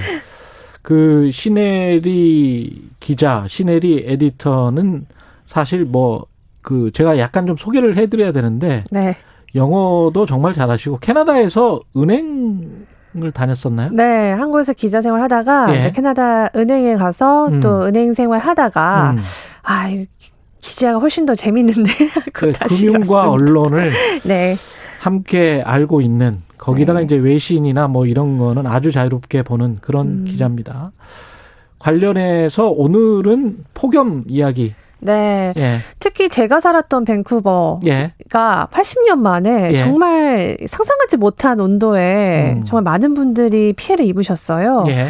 아, 제가 이제 밴쿠버 살았을 때 정말 한 여름에도 30도 넘는 때가 없었는데요. 최근에는 거의 40도, 50도. 50도? 네, 저희 부모님이 에어컨이 없으십니다. 그러니까 밴쿠버는 에어컨이 필요 없어요. 근데 그냥 원래 거기에 약간 좀 지중해성 기후 아니에요? 네, 그렇습니다. 그래서 선선한 바람이 오히려 여름에 그렇죠. 부는 건데 예. 어, 그냥 방 안에만 있어도 45도라고 하시니까 와. 정말 이 에어컨 없는 분들은 막 지하에 그냥 차고에 텐트를 치고 자거나 이렇게 했었어야 됐거든요. 기후 변화. 죽었을 것 같은데. 네, 50도면? 700명 정도가 사망을 했습니다. 몇 며칠? 만에. 4일 만에 700, 700명. 700명? 네. 폭염 때문에? 네, 폭염 때문에. 아, 캐나다 같은 나라에서? 네. 전혀 있을 수 없는 일들이어서 정말 이거는 코로나 팬데믹에 이은 또 다른 팬데믹이다라는 그런 이야기까지 있었고요. 예. 지금은 좀 괜찮아졌습니다만 그 열기가 또 다시 또 캘리포니아 쪽 내려가고 있습니다. 내려가고 있어요? 네, 그래서 지금 세, 뭐 캘리포니아가 이번 주에 또 50도를 넘을 거다. 폭염주의보가 발령이 됐고요. 이게 그냥 사람이 뭐 더운 문제뿐만 아니라 이게 산불로도 퍼지고 있습니다. 그렇겠죠. 네, 그래서 지금 뭐 캘리포니아 숲은 다 폐쇄가 됐다 이런 뉴스까지 나오고 있고 예. 어제 바이든이 발언을 했습니다. 이 사태는 지금 코로나 팬데믹보다 더 위험한 사태다 이런 이야기까지 나왔는데요. 사실 기후 변화하면 우리가 그동안 사실 계속 얘기했던 이슈잖아요. 그렇죠. 이게 막 와닿지 않았었습니다. 예. 스페인 독감도 저는 그냥 사회 공부할 때 100년 전에 100년 이런 전에. 게 있었다. 예. 근데 이게 진짜 실제로 매일매일 우리한테 다가오고 있지 않아요. 이 전염병에 대한 그렇죠. 리스크가요. 근데 기후 변화 역시 지금 우리가 우리나라는 좀 그나마 괜찮지만 베이징에서도 지금 물난리로 폭염이 아니라 물난리로. 날립니다. 아, 지난 주말에 이 스촨성에서 12만 명의 이재민이 발생을 했고요. 지금 베이징에서는 초, 중, 고등학교 다 등교가 중단이 된 만큼 정말 폭우가 쏟아지고 있습니다. 미국도 산불 나면 그렇지만 그 코로나 팬데믹 바로 전에 호주에서 산불이 굉장히 크게 났었잖아요. 네, 맞습니다. 그때 캥거루가 이렇게 뛰어다니는 그런 그렇죠. 비디오도 있었고요. 예. 정말 이게 어 근데 기후- 그것도 기후가 올라서 그렇게 된 거다라고 사람들이 이야기를 하잖아요. 맞습니다. 전문가들이. 네. 예. 그래서 이게 열돔 현상은요 한 예. 군데에만 정체하는 게 아니라 계속 순환이 된다고 합니다. 열돔이군요. 네, 열돔 그게. 현상입니다. 그래서 우리나라도 이게 언제 올지 모르는 사실 리스크거든요. 아. 그래서 우리나라처럼 air conditioning이 잘 돼 있는 곳은 예. 물론 그 에어컨 대란이나 이런 게 없을 없겠지만 전력 문제가 또 있겠죠. 예. 이게 갑자기 전력이 너무 많이 어, 사용되다 보면 이제 전력이 부족한 그런 상황도 초래가 될 것 같고요. 실제로 미국에서도 그런 이제 블랙아웃 현상들 때문에 굉장히 골머리를 어, 안, 썩고 있었습니다. 그래서 제가 이제 기후 변화를 좀 봤습니다. 예. 이게 그럼 기후 변화가 실제로 경제적 손실이 얼마나 음. 어, 지금 된다고 볼 수 있느냐. 음. 요 여러 가지 보고서를 봤는데 최근에 나온 이 스위스 기관의 한 보고서를 보니까 이 G7 국가에서 아 이번 콘 그 팬데믹으로 인해서 GDP 이 G7 국가의 평균 GDP가 약 4.2% 감소했다고 해요. 예. 근데 이게 이제 기후 변화에 대응을 만약에 해도 아 적어도 한 8% 이상 감소할 거다. 그러니까 두 배 이상 경제적 손실이 일어날 수 있다는 겁니다. 아. 지금 우리가 정말 실제로 느끼지 못하지만 예. 정말 이 팬데믹뿐만 아니라 기후 변화 때문에 앞으로 경제가 박살날 수도 있다 이렇게 볼 수 있는 아니 겁니다. 사흘 동안에 캐나다에서 700명이 폭염으로 죽었으면 우리가 지금 1년여의 기간 동안 코로나 19로 한국 같은 경우에 2천여 명 정도가 사망을 했거든요. 네, 맞습니다. 그것과 비교를 해보면 폭염의 피해가 정말 대단한 거죠. 네, 폭염이면 또 사람들이 또 움직이지 않아요. 저희 부모님도 집안에서만 계셨어요. 아무것도 활동을 할 수가 없습니다. 없죠. 그렇기 때문에 경제고 자영업자고 다 이렇게 같이 힘든 예. 상황인 거고요. 지금 그래서 G7 회의 때 문재인 대통령이 가서 같이 이제 탄소 배출 제로, 음. 예, 그린에 대해서 이야기를 했었잖아요. 예. 그만큼 이 기후 변화의 문제는 생존에 걸려 있는 겁니다. 이게 그냥 우리가 지구를 지키자 이런 게 아니라 음. 진짜 우리의 생사가 걸린 문제다. 이렇게 대응을 하고 있어요. 정확하게 수치로 기후 변화에 제대로 대응을 하지 못하면 네. 우리 뭐 경제 각국 경제가 어느 정도로 수축될 수 있다, 줄어든다, 뭐 이런 것들이 좀 있나요 수치로? 네. 어, 그러니까 아까 전에 말씀드린 GDP가 이제 GDP가 예. 감소가? 하나 정도 되는 거고요. 이게 이제 더 많은 수치는 보면 이 우리나라 같은 경우는 GDP가 기후 대응을 제일 못하면 10%나 더 떨어질 수도 있다. 이런 말들이 난 아, 그래요? 10%요. 예. 아, 이 GDP 10% 끌어올리는데 몇 년이 걸렸잖아요. 그렇죠. 예. 근데 이게 한순간에 또 무너질 수 있다는 거고요. 예. 이 지금 재생 에너지에 취재 취약한 필리핀이나 이런 뭐 인도 같은 나라는 한 번에 3, 40%씩 꺼져질 수도 있다라는 보고서도 있습니다.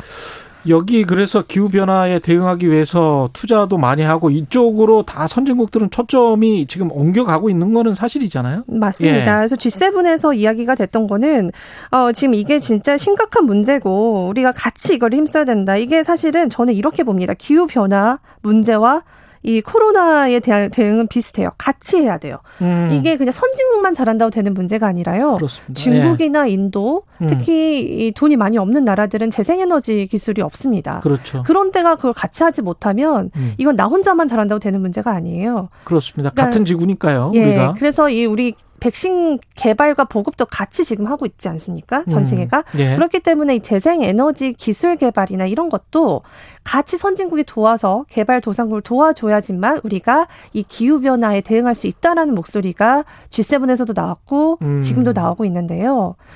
개발도상국이나 후진국 입장에서는 돈이 없어서 어쩔 수 없어서 우리는 뭐 당신들은 석탄이나 석유에서 음. 다른 그린 에너- 에너지로 이동할 수 있다고 하지만 우리는 네. 돈이 없기 때문에 이거 계속 사용해야 된다라고 맞아요. 네. 하면 이제 뭐 별다르게 할 말이 없- 없는 거죠. 맞아요. 예, 전기차도 보조금을 주니까 사람들이 사는 거 지금 또. 비싸잖아요. 예. 그렇다 보니까 지금 G7 국가들도 음. 그렇다면 우리가 개발도상국에 지원을 하자, 돈을 풀자는 얘기를 합니다. 예. 이게 이제 연간 천억 달러, 그러니까 우리나라 돈으로 한 100조 넘게 풀자는 건데, 개도국에. 네, 개도국에. 근데 이게 이번에 처음 나온 게 아니라요. 예. 2009년부터 나왔던 얘기였어요.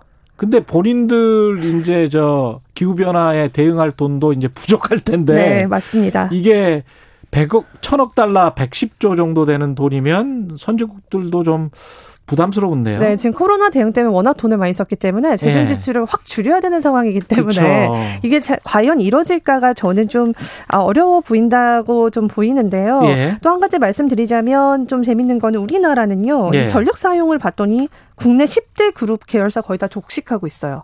그러니까 이게 그- 기업이 그래요, 맞아요. 네, 예. 기업이 ESG라고 지금 부서를 다 만들었는데 음. 제가 취재를 해보면 ESG가 뭐예요, 기자님? 외신에 ESG 전략 좀 저한테 갖다 주세요. 이렇게 얘기를 합니다.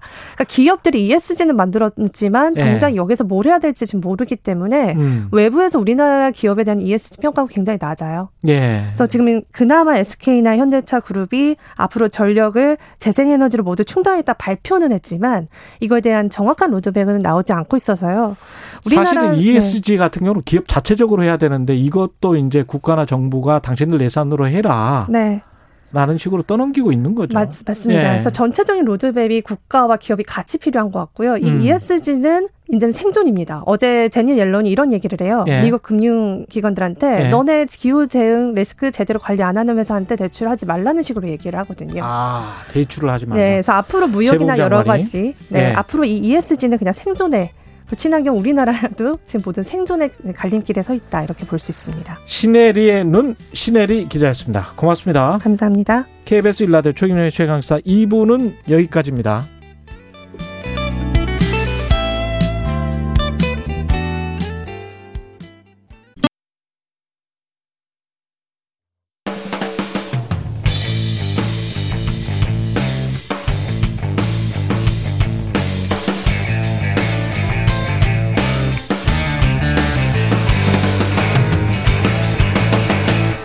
최경영의 최강 시사. 최경영의 최강 시사. 진실 탐사 K. 네, 뉴스 속 사건의 진실을 깊이 있게 파헤쳐 보는 시간입니다. 진실 탐사 K 오늘도 신장식 변호사 그리고 김성훈 변호사 나와 계십니다. 안녕하십니까? 네, 안녕하세요. 신장식입니다. 예, 오늘은 두 가지 사건 다룰 텐데요. 첫 번째 사건은 윤석열 장모 모해 위증 의혹 재수사하기로 결정을 했고요. 대검이 모해 위증 의혹에 대해서 재수사를 지시를 했습니다. 이 모해 위증 의혹이 제기된 사건 내용을 좀 설명을 해 주십시오. 김성원 변호사께서. 네, 뭐좀 예. 복잡하지만 간단하게 말씀드리면요. 예. 일단은 이 윤석열 전 총장의 장모 최 음. 씨와 이제 정모 씨가 스포츠센터 투자금 분배 관련해 가지고 법적 분쟁을 벌- 벌였던 게 첫 번째 이제 사건이었습니다. 예.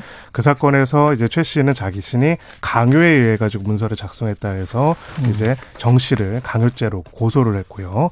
이 당시에 이들의 거래에 관여했던 법무사 A 백 씨. 씨가 있습니다. 예. 예. 그분이 이제 관련돼서 증언을 했는데 법정 증언을 했는데 법정 증언은 허- 허위 사실할 경우에는 위증죄로 처벌받지 않습니까? 그렇죠. 예, 근데 이 경우에 어, 모해 위증이다라고 해가지고 결국은 이 사건에 유리하게 하고 정 씨한테 불리하게 할 이유로 모해 위증을 교사해가지고 위증죄를 범했다 이렇게 해가지고 내용들이 이제 고발이 된 거고요. 예. 이 고발된 내용에 대해서는 일단은 두 번에 걸쳐서 무혐의 결정이 나고 그다음에 항고계약 결정도 났었는데 여기에 대해서 모해 위증의 판단의 가장 전제가 되는 거는 일단 위증인지 여부를 먼저 판단해야 하는데 그렇겠죠. 일부 사실에 대해서 위증인지 여부에 대한 제대로 된 수사가 없었다라고 해가지고 재기 수사 명령이 내려진 그런 사안입니다.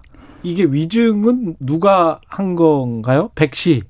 법무사 백 씨가 한 이- 건가요? 예. 하- 워낙 복잡해가지고 백 씨 사건 때는 1심에서 어 그 정 씨가 예. 최은순 씨한테 강요해서 음. 합의서를 썼다. 예. 라고 해서 정 씨는 오히려 그 다음에 처벌이 됩니다. 또. 예. 그 다음에 백 씨도, 백 씨는 근데 2심에서는 어, 아니다. 내가 그 최, 최 씨한테 돈 받아, 돈 받고, 돈 받고 위증한 위증했다. 거다. 예. 라고 얘기를 했어요. 그래서 스스로? 저를, 예, 예. 스스로. 그래서 자기를 위증죄로 처벌해 달라라고 거의 자수를 했는데 위증죄 처벌을 안 받습니다. 위증죄로는 처벌 안 받아요. 기소를 안 해요. 아예 검사 검찰이 예. 변호사법 위반으로 그 사람이 받은 2억 원은 변호사법 위반일 뿐이다라고 해서 변호사법 위반으로 처벌을 하고요. 그 다음에 지금 이번에 모해 위증으로 최 씨 그 장모를 어 재기 수사 재수사 하라고 한 대상은 뭐냐면 예. 2011년에 추가 분쟁이 있었습니다. 정 씨랑 최은순 씨랑 아, 또 추가 분쟁이 예, 또 추가 있었어요? 분쟁이 서로 뭐 무고다 뭐다 해갖고 추가 분쟁이 있었는데 이때 최 씨가 음. 정씨 재판에 예. 정씨 형사 재판에 예. 출석을 해가지고 예.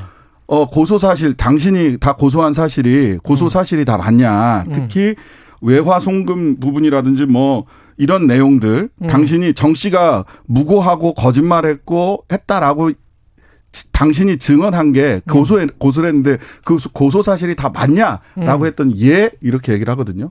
예. 근데 정 씨가 보기에는 그 최 씨가 자기를 고소했던 고소 사실 자체가 거짓말이었고 그 거짓말인 거를 와서 예라고 법정에서 선서한 이후에 얘기를 했으니까 음. 모해 위증이다. 그러니까 이거 그건 2011년 11월 달에 있었던 일이에요. 그 모해는 자기를 해야 할 목적으로 그러니까 정대택 씨를 해야 할, 해야 할 목적으로, 목적으로. 최은순 씨가 법정에서 위증을 했다. 예. 2011년. 여기 이것과 관련해서 이제 대검이 재수사를 지시한 거예요. 그래서 이거를 2020년에 그 작년에 이 건을 고소 고발을 해요. 예. 정 씨가 최 씨와 김건희 씨에 대해서 예. 고소 고발을 했는데 여기서 무슨 보니까 뇌물죄, 외화 송금과 관련된 뭐 뇌물죄, 그 다음에 모해이증죄 이렇게 고소 고발을 했는데 나머지는 다 다 살펴봤고 그 검찰에 검찰과 고등검찰청에서 전부 다 기각을 한 그 고소 고발을 기각을 하니까 예. 안 받아들이니까 근데 어그 2011년 11월 달에 있었던 모해이증 건은 판단이 누락됐다. 이거 아예, 아예 살펴보지도 않았다 검찰에서. 어. 그러니까 이건 좀 다시 살펴봐라. 복잡하죠? 사건이 하나 또 있었네. 예, 또 그- 있었습니다. 예. 근데 이 사건에 그러면 김건희 씨가 포함된 거예요? 지금 이 사건은 아닌 것 같습니다. 일단은 예. 지금 뭐 이번에 인터뷰한 내용을 보면 그 법무사한테 1억 원을 전달했다. 1억 원을 전달했다니까 뭐 그전 사건이네. 그전 사건과 관련돼서 나온 것 같은데요. 예. 지금 보도들이 사실은 이제 그 앞에 사건 관련해서 이게 좀 재기수사 명령 나온 것처럼 나온 보도들도 제법 있어가지고. 그렇죠. 예, 저도 그렇게 생각을 저도 했었어요. 그렇게 기사들 보고 있었는데. 아, 그게 아니에요? 예. 그러니까 재기 수사는 2011년 사건이 2011년 11월 달에 법정에서 최 씨가 증언한 사건에 대해서.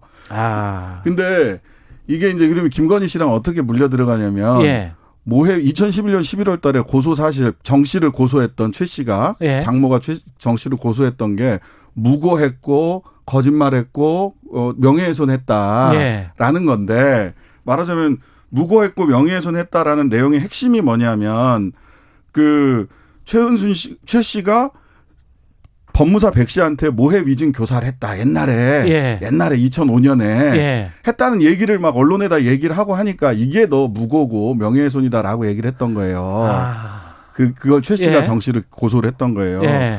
근데 여기서 예라고 그 그 그 모해 위증을 2011년 11월 달에 했는데 음. 여기에 이제 김건희 씨가 엊그제 이진동 기자가 예. 방송사에 나와서 했던 이야기들 예. 말하자면 백 씨한테 가서 1억 원을 가지고 가서 음. 어 위증 교사를 그때 했던 거 아니냐. 음. 라고 했던 부분이 최 씨의 말이 사실인지 아닌지가 먼저 밝혀져야 될 거 아니에요. 법정에서 했던 최 씨의 사실이 그렇습니다. 위증인지 아닌지가 밝혀지고 예. 그다음에 모해할 목적이 있었느냐가 밝혀져야 되기 때문에 예. 그러면 위증이라고 한다면 위증이란 사실을 확정하기 위해서는 음. 김건희 씨가 같이 뭔가 이 위증 교사를 예전에 백 씨한테 돈 1억 원 갖고 가서 했는지 여부도 결국은 살펴볼 수밖에 없어집니다. 근데 뉴스버스와의 인터뷰에서는 김건희 씨는 돈 1억 원을 전달하려고 했다. 전달했다? 전달하려고 했다. 전달하려고 했다. 네. 여기까지는 본인이 시인을 한 거죠. 인정. 네, 예, 인정을 한 거죠. 근데. 그러나 예. 그 행위가 위증 교사는 아니다. 근데 돈 들고 가서 화해 시키려고 했다 이런 얘기. 돈 들고 가서 1억 원을 들고 가서 두 분을 화해시키려고 했다. 네, 네. 본인은 예. 하필이면 증언을 뒤집은 이후에 화해를 시키기 위해서 1억을 들고 갔다라는 아주 묘한 시점이 이거는 뭐 저 이 법원에서 판단을 좀 받아 봐야 되겠네요. 예. 결국은 수사를 해서 예. 아직은 이제 판단이 누락됐다. 수사 자체가 안 됐다. 이 부분은 음. 이라고 했기 때문에 예. 지금 중앙지검에서 다시 판단을 해서 기소 여부를 판단을 해야 되겠죠. 그 야권에서는 대검이 재수사 결정을 이렇게 내린 거 있지 않습니까? 네네. 이게 이제 매우 이례적이다. 너무 정치적인 판단이다. 뭐 이렇게 주장을 하고 있잖아요. 관련해서는 어떻게 보세요? 저는 지금까지 수사가 제대로 안 되고 판단을 누락한 수사가 정치적인 판단이었더라고 거꾸로. 예. 왜, 왜 판단을 안 해요? 예. 판단을 해서 무혐의면 무혐의라고 하고 해야지. 예. 대검에서 보니까 야 이건 판단 안 했어. 고소고발 내용 중에서. 그러니까 변호사법 위반으로만 처벌을 했을 뿐 위증과 관련해서는 전혀 기소도 안 하고 판단 안 했다고 보시는 거네요. 그죠? 이 고사건이 예. 있고 요거는 요- 이제 최 이것도. 씨가 모해 예. 위증을 했다. 예. 라는 부분에 대해서도 판단하지 판단을 않았다는 하지 않았다. 예. 김소호 변호사님. 일단은 그 예. 앞에 사건의 모해 위증에 대해서는 위증 여부를 판단 안 했으면 문제가 되는 것 같고요. 검찰이? 예, 예. 뒤에 2011년 사건 같은 경우에는 음. 말씀하신 것처럼 고소한 내용이 사실이 맞지요, 네라고 했으면 사실은 거기서 판단 근거가 되는 거는 음. 그 고소한 내용 자체가 사실인지, 사실인지 아닌지, 아닌지. 판단이 되고 만약 그게 막 고소한 내용이 다 범죄가 성립이 되거나 혹은 안 된다면은 예. 거기에 따라서 이제 소위 말해서 위증죄 같은 경우에는 자동으로 불인정이 되거든요. 가령 예. 이제 소위 말해서 고소한 내용이 다 사실이다. 음. 문제가 없었다. 근데 그거를 무고로 다시 고소한 내용이 문제가 되는 거다라고 하면은 특별 위증죄 부분은 사실 별도 쟁점은 되지는 않을 수는 있을 것 같아요. 근데 이거는 예. 뭐두 번째 사건에 이제 막그 지금 우리 고소장이나 고발장 보지는 못했잖아요. 근데 예. 그 내용들을 따라가지고 다를 것 같은데 음. 말씀하신 것처럼 우리 고발한 내용이 사실이다라고 했을 경우에 그 고발 내용 자체에 대한 판단이 다른 나머지 판단에 들어가 있으면은 음. 그 부분은 빠질 수는 있는 것 같습니다. 제 생각에는. 그 지금 김건희 씨 논문 표절과 관련해서는 국민대에서 뭐 연구일리 이 조사를 한다고 하는데 법적으로도 이게 문제가 될 수 있습니까? 문제 되죠. 예. 저작권법 위반입니다. 일단. 저작권법 위반. 예. 논문도 저작물인데 타인의 논문을 음, 베껴서 표절했으면. 표절을 했으면 저작권법 위반이 되고요. 예. 그 예전에 표창장 관련해서 조국 조민 뭐 초, 그 표창장 관련해서 이거를 미국에 있는 대학도 업무 방해를 받았다라고 해서 검찰이 아, 기소를 기소를 하니 많이 그거 그랬었죠. 기억합니다. 예. 예. 그러면은 이게 만약 이 되게 재밌는데요. 예. 만약 박사 논문이나 이런 걸 하는데 이 지도 교수들이 예. 논문 표절에 공범이 되느냐 아니면 또는 지도 교수들이 지도 교수들을 속였느냐. 속였느냐에 예. 따라서 이제 업무방해 여부도 판단이 될 수는 있어요. 예전 논리대로 하면 사실은 이건 좀, 좀 많이 나간 건데 그렇네요. 저작권법 위반 부분은 사실은 조금 어, 기소도 가능할 수도 있겠다. 근데 이제 저작권법 위반이 아주 뭐 상업적으로 막 한 게 아니면 막 음. 써먹은 게 아니면 친고죄예요. 원작자가 고소고발을 해줘야 돼요. 그렇겠습니다. 예, 원작자의 만약- 등장 만약에 중요합니다. 진흥원의 무슨 보고서, 무슨 뭐 특허 출원 보고서를 그 그대로 거의 바- 베꼈다. 이, 이래도 마찬가지 논리가 성립이 되는 겁니까? 그게 너무 표절이 심하거나 예. 아니면 상업적으로 이용을 했다라고 하면 친고 고소고발 없어도 됩니다. 아, 근데 보니까 그렇군요. 논문 인용 횟수가 거의 0이던데요. 살펴보니까 그래서 별로 많이 그래서 원칙적으로 이제 표절이랑 저작권법 위반이랑 그 인정 범위가 조금 다르긴 합니다. 표절은 예. 조금 더 광범위하게 인정이 되고요. 음. 그래서 저작권법 위반은 그 중에서 창작성이 있는 부분들에 대해 가지고 동의 없이 베꼈을 경우에 이제 인정이 되는 부분이 있어서 예. 이 논문에 있어서 말씀하신 것처럼 구체적으로 어느 범위를 누구 거를 베꼈고 음. 뭐 심지어는 이제 그 베낀 사람 거에 대해서 혹여라도 이제 공모나 동의가 있는지 혹은 그 없이 이렇게. 했는지에 따라서 형사처벌 범위는 달라질 수 있을 것 같습니다. 예. 예. 성추행 관련해서 사망한 스스로 목숨을 끊은 이중사 사건 관련해서는 이게 중간 수사 결과를 9일 발표를 했는데요. 근데 여전히 뭐 의혹이 남아 있습니다. 윗선까지 잘 제대로 뭐 드러난 것 같지도 않고요. 예. 네, 그렇습니다. 이게 결국은 그 아, 굉장히 어렵게 이 문제 사실을 정말 FM대로 고발을 하고 고소를 하고 수사를 말했던 것인데 예. 수사의 각 단계 그리고 수사를 지휘하는 각 단계 그리고 부대 인사를 관리하고 피해자를 보호하는 각 단계 모든 단계에 있어가지고 사실 피해자의 인권을 유린하고 오히려 사건을 은폐하는 데만 조직적으로 군 조직이 동원됐다는 것들이 밝혀진 부분들이 상당히 나와 있습니다. 예. 다만 이제 그렇다면 이것의 최종적인 책임자가 누구인가 그리고 여기 이게 단순하게 하급자 실무자들의 일반적인 일탈이나 문제만이 있었던 것인가 이 음. 부분에 대해 가지고는 추가적인 수사를 통해서도 밝혀낼 필요가 있는 부분이 있습니다. 변호사들이 흔히 하는 것 중에 하나가 있어요. 상선 차단이라고. 상선 차단. 윗선 윗선을 윗선. 끊어라. 윗선을 끊어라. 네. 근데 이제 지금 경찰에서부터 시작- 군 경찰, 군 검찰, 음. 군 법무실, 그 다음에 국방부 법무실까지 지금 이게 쫙 이어져 있단 말이에요. 그러네요. 예. 네, 여기서 공군 법무실장인 전익수 전 법무실장이 예. 지금 피의자 신분으로 전환이 됐어요. 예. 그러면은 지금 사실 밑에서부터 보면 부실 수사도 있었지만 예. 부실 수사나 그 사건이 발생한 이후에 사망 사건이 발생한 이후에 음. 어디까지 책임질 거냐 해서 계속해서 제가 봤던 느낌은 뭐냐면 상선 차단에 주력하고 있다. 아. 공군과 국방부가 상선 차단에 주력하고 있는데 지금 음. 전익수 법무실장까지 피의자 전환이 된 거예요 현재까지. 예. 상선이 그 군- 거기까지 올라왔어요. 군 법무실까지는 갔다. 예, 군, 그 공군 법무실까지 간 겁니다. 음. 그러면은 그 위에 공군 참모총장이 있는 거고. 그렇죠. 사퇴했다고 그래서 민간인이니까 나는 소환에 응할 수 없어 이러고 계시거든요 이분이. 그럼 말 안 되지. 끝났 예. 자기는 이제 퇴임했으니까. 예. 그 다음에 그러면은 국군 법무실은 제대로 하- 했느냐 그러면 군 법무 국방부 법무실은 예. 여기까지가 지금 다 의구심 의심의 대상이 되고 있어요.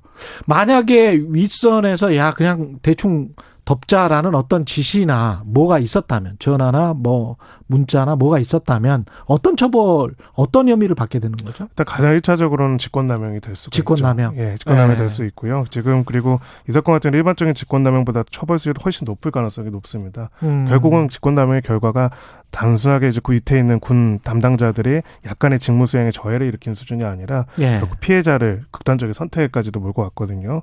그리고 무엇보다도 이제 어 여죄까지도 충분 추가로 더 확인하지 않을까 싶습니다. 지금 이 군 성범죄 와 관련돼서 수사와 은폐 의혹이 이 사건만 있는 것은 아니거든요. 예. 그래서 이게 간, 단순하게 이번 이 사건에서만 이렇게 작동을 했던 것인지 아니면은 음. 모든 성범죄 사건에 대해서 이런 식으로 해왔고 이런 시스템인지. 이게 하나의 문화였고 이게 하나의 그들의 윤리였기 때문에 이 자체도 아무런 문제 의식을 못 느꼈던 건지에 대해서까지 수사를 확대할 필요가 있습니다. 사실 뭐 여성 변호사 우선 배정 등등의 그 이 피해자 국선 변호인 예.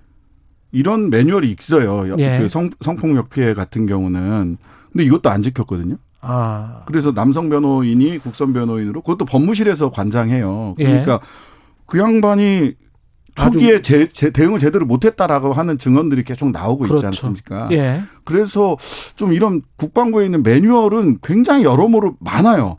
근데 음. 매뉴얼이 제대로 수행되느냐 또는 매뉴얼 수행 과정에서도 피해자 입장에서 정말 피해자의 관점에서 이 매뉴얼이 수행되느냐. 그러니까 시선 하나로도 피해자는 굉장히 힘들어질 수 있거든요. 그럼요. 예. 이런 부분에서 제가 보기엔 징계의 범위는 굉장히 넓을 텐데 어. 실제로 형사처벌의 범위는 어떻게 될지는 조금 더 지켜봐야 되고 상선 차단에 성공할 수 있을지도 좀 봐야 될 것 같습니다. 예. 끝까지 좀 파헤쳐서 예. 밑선까지 다 진실이 규명됐으면 좋겠습니다. 네. 예. 여기까지 해야 되겠고요. 지금까지 신장식 변호사 그리고 김성훈 변호사였습니다. 고맙습니다. 네, 감사합니다. 감사합니다. 예, KBS 일라디오 최근의 최강 시사 듣고 계신 지금 시각은 8시 46분입니다.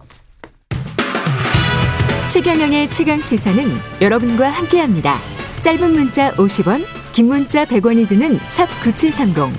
어플 콩과 유튜브는 무료로 참여하실 수 있습니다.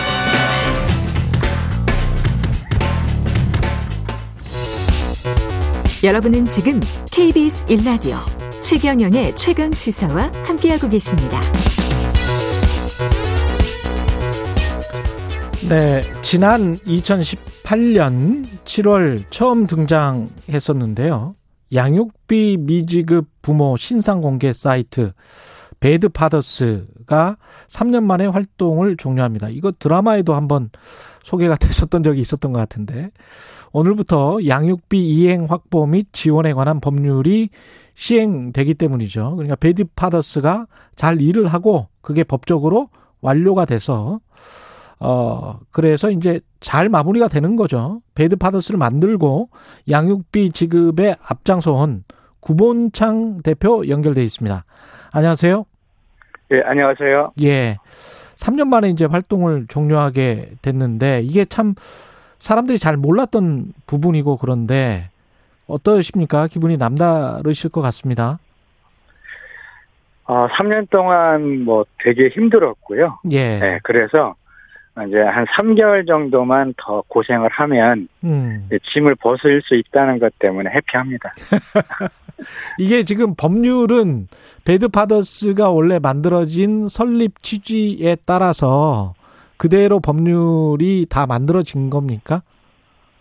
아, 그렇죠. 예. 일단은 이제 미, 양육비 미지급자에 대해서 예. 명단 공개를 하는 게 돼 있고요. 예. 또 운전면허가 정지되고 그다음 출국 금지가 되고 아. 또 형사처벌이 되는 거니까 예. 그 취지가 다 만들어진 겁니다. 법은. 그렇죠.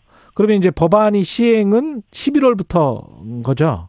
아니요, 이제 법안은 7월부터 시행이 7월부터 되고요. 시행, 시행이고. 네, 시행이 되는데 예. 이제 그 절차에 따라서 예를 들어 그 양육비 미지급자의 명단을 공개하는 첫 해, 그러니까 아. 첫, 첫 케이스는 그게 11월 11 정도부터 될 겁니다. 그게 11월이군요. 예, 예. 그러면 그 기간 동안에 아까 이제 3개월 정도 그 예, 예. 밀린 문제는 뭐가 있을까요?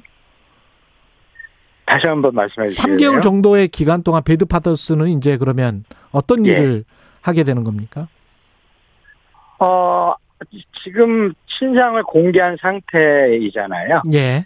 요 신상 공개한 게 10월 한 20일까지만 신상 공개가 되고 예. 10월 20일 이후에는 사이트를 닫습니다. 그냥 저희는. 아, 그렇게 되는 거군요. 예, 예. 예. 그 사이트를 통해서 많은 사람들이 양육비 문제를 해결했지 않습니까? 예, 예. 어느 정도 규모였는지도 궁금하네요. 아, 지금까지 그 양육비 미지급이 해결된 사례가 예. 대략 890건 정도 됩니다. 890 건을 890건이요. 예. 를 해결을 한 거네요. 예, 예. 그러니까 예. 근데 이제 이게 좀 의미가 특별한 게 예. 이분들은 대체로 다 법적인 어떤 것들을 해 봤는데 해결되지 못했던 것들 아. 네, 이런 사례들이 주로거든요. 그런데 그게 890건이 해결됐습니다. 신상 공개를 함으로써 인터넷 예, 예. 사이트에. 예. 그래서 이제 본인들의 어떤 사회적인 명예 실추나 이런 게 이제 두려워서 그 예. 양육비를 지급을 하게 된 것이죠. 그렇죠. 예. 예. 양육비 직접 가, 가 찾아가서 양육비를 받아내기도 했다는 이야기를 들었는데 근데 이제 양육비 피해자들 중에 예. 물론 이제 그런 분들도 일부 있고요. 예. 그런데 그런 경우는 굉장히 그 극소수입니다. 아, 그래요. 현실적으로. 왜냐하면은요. 양육비 피해자들의 한 70% 이상이 여성이거든요.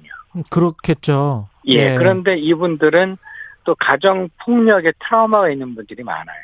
아. 그러면 이제 이런 분들이 전 남편에게 찾아가서 뭐 시위한다든가 예. 혹은 뭐 막 강력한 요구한다든가 예. 이런 거는 좀 가능한 일이 아니죠.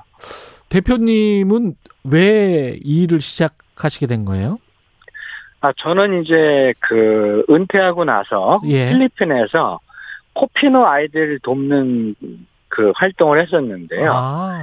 그 코피노 아이들이 양육비를 받아야 되는데 그 양육비 소송을 하는 것이 한국의 법원에 닿습니다. 아, 그렇겠습니다. 예, 한국의 법원에서 양육비법이 이게 바뀌지 않으면 코피노 아이들이 양육비를 받는 게 쉽지 않거든요. 음. 예, 그래서 관심을 갖고 하게 된 겁니다. 그렇군요. 굉장히 좋은 일, 사회에 선한 영향을 끼치는 일을 하셨는데, 예, 예. 예. 기존의 이, 그, 남편들 있지 않습니까? 주로. 예, 예, 예. 그 어떤 행태가 어땠습니까? 뭐 지금까지 이제 예전에 지금 그러니까 이전까지는요. 예. 본인들 양육비를 주라고 법원에서 판결을 해도 예. 주지 않고 버티면은 뭐 답이 없었어요. 아. 왜 그러냐면 이게 이제 법원에서 판결이 났어도 이행하지 않았을 경우에 처벌이 없거든요. 음. 그러다 보니까 대부분 다 그냥 뭐 안 주고 버텨버리고 예. 또 심지어는 달라고 요구하면은 뭐 법대로 해라 이렇게 음. 배짱으로 나오고 예. 법으로 안 되는 걸 아니까요. 예. 뭐 이런 상황이었죠 다. 그 얼굴 공개가 지금 저 법안에는 빠져 있습니까?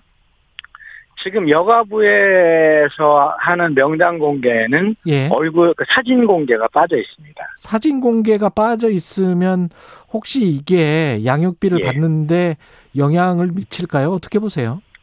그러니까 이제 실제로 명단 공개를 하는 것으로는 예.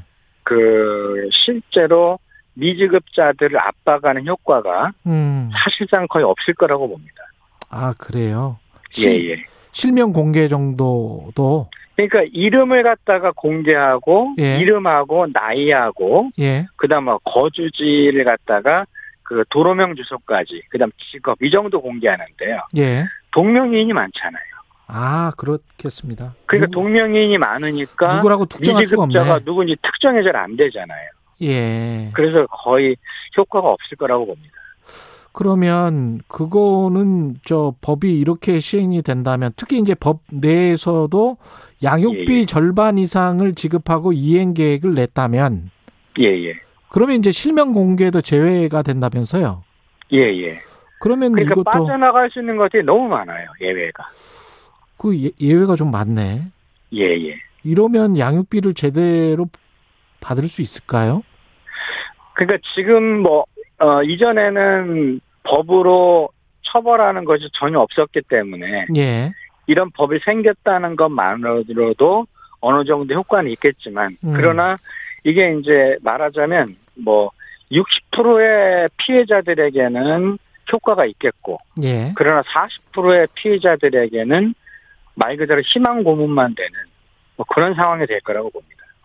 이 배드파더스 활동을 하면서 소송도 좀 많이 당하셨을 것 같은데요. 예, 예. 그러니까 제가 그 명예훼손으로 예. 23건 고소를 당했고요. 아, 23건이나? 예. 예, 예. 그리고 또 그래서 재판도 받았고 예. 뭐 그렇습니다. 지금 아직도 뭐 남아 있는 사건들이 있습니까? 그 소송 사건들이? 그 지금 1심 재판은 해서 국민참여 재판으로 진행이 돼서 예. 무죄 판결을 받았는데 예. 검찰이 항소를 해갖고 다음 달 13일부터 그러니까 8월 13일부터 2심 재판을 또 하게 됩니다. 아, 그러면 이게 지금 한꺼번에 그 23건의 소송이 다 진행된 거는, 되는 거는 아닐 테고. 아니요. 여섯 건이 됐습니다. 여섯 건이. 예, 예. 아, 그러면 이게 좋은 일 하시다가 예. 피해만 나가시는 거잖아요, 개인적으로. 예, 그렇죠. 그 괜찮으세요? 이래도? 아, 스트레스 엄청 받죠. 그리고 가족들 반대도 심하고, 예. 예, 그리고 저, 저처럼 그냥, 그냥 평범한 일반인이 예. 23건 고소를 당하고, 아유. 경찰 조사를 23건 받으면 어떻겠습니까, 그죠? 예. 뭐, 고, 고통이 말도 못 합니다. 예. 근데 이제 Bad Fathers가 원래 생각했던 그 취지대로 그 비슷하게 지금 법안이 만들어져서 시행이 되는데 예. 그러면 관련돼서 뭐 주로 이제 명예훼손일 거 아니에요. 예, 예. 이런 거 같은 경우는 검찰이 좀 생각을 해봐야 되지 않을까요? 뭐, 저는 그렇게 생각하는데, 예. 검찰 생각은 다른 것 같더라고요. 좀 안타깝네요. 예. 예. 이 Bad Fathers 활동이 이제 법안이 만들어져서 임무는 완료했다라고 생각해서 이제 끝나시면 앞으로 예. 계획은 어떻게 되십니까? 앞으로 뭐 저는 특별한 계획이 없습니다. 왜냐하면 예. 어 제가 살아보니까 인생이 네. 계획했던 대로 되는 것도 아니더라고요. 그렇죠. 그래서 저는 아무런 계획이 없습니다. 예. 알겠습니다. 예. 좀 더 굳건하게 또 행복하게 사시기를 바라고요. 많은 예, 분들이. 예. 많은 분들이 응원을 해주고 있습니다. 응원하고 예. 있습니다. 예. 고맙습니다. 예, 말씀 감사하고요. Bad Fathers 구본창 대표였습니다. 고맙습니다. 네, 고맙습니다. 청취자 7774님, 필리핀에서 양육비 관련 활동하시면서 엄청 많이 고생하셨던데, 응원하고 감사합니다. 이런 말씀 해주셨습니다. 7월 13일 화요일 KBS 일라디오 총영의 최강시사 오늘은 여기까지입니다. 내일 뵙겠습니다. 고맙습니다.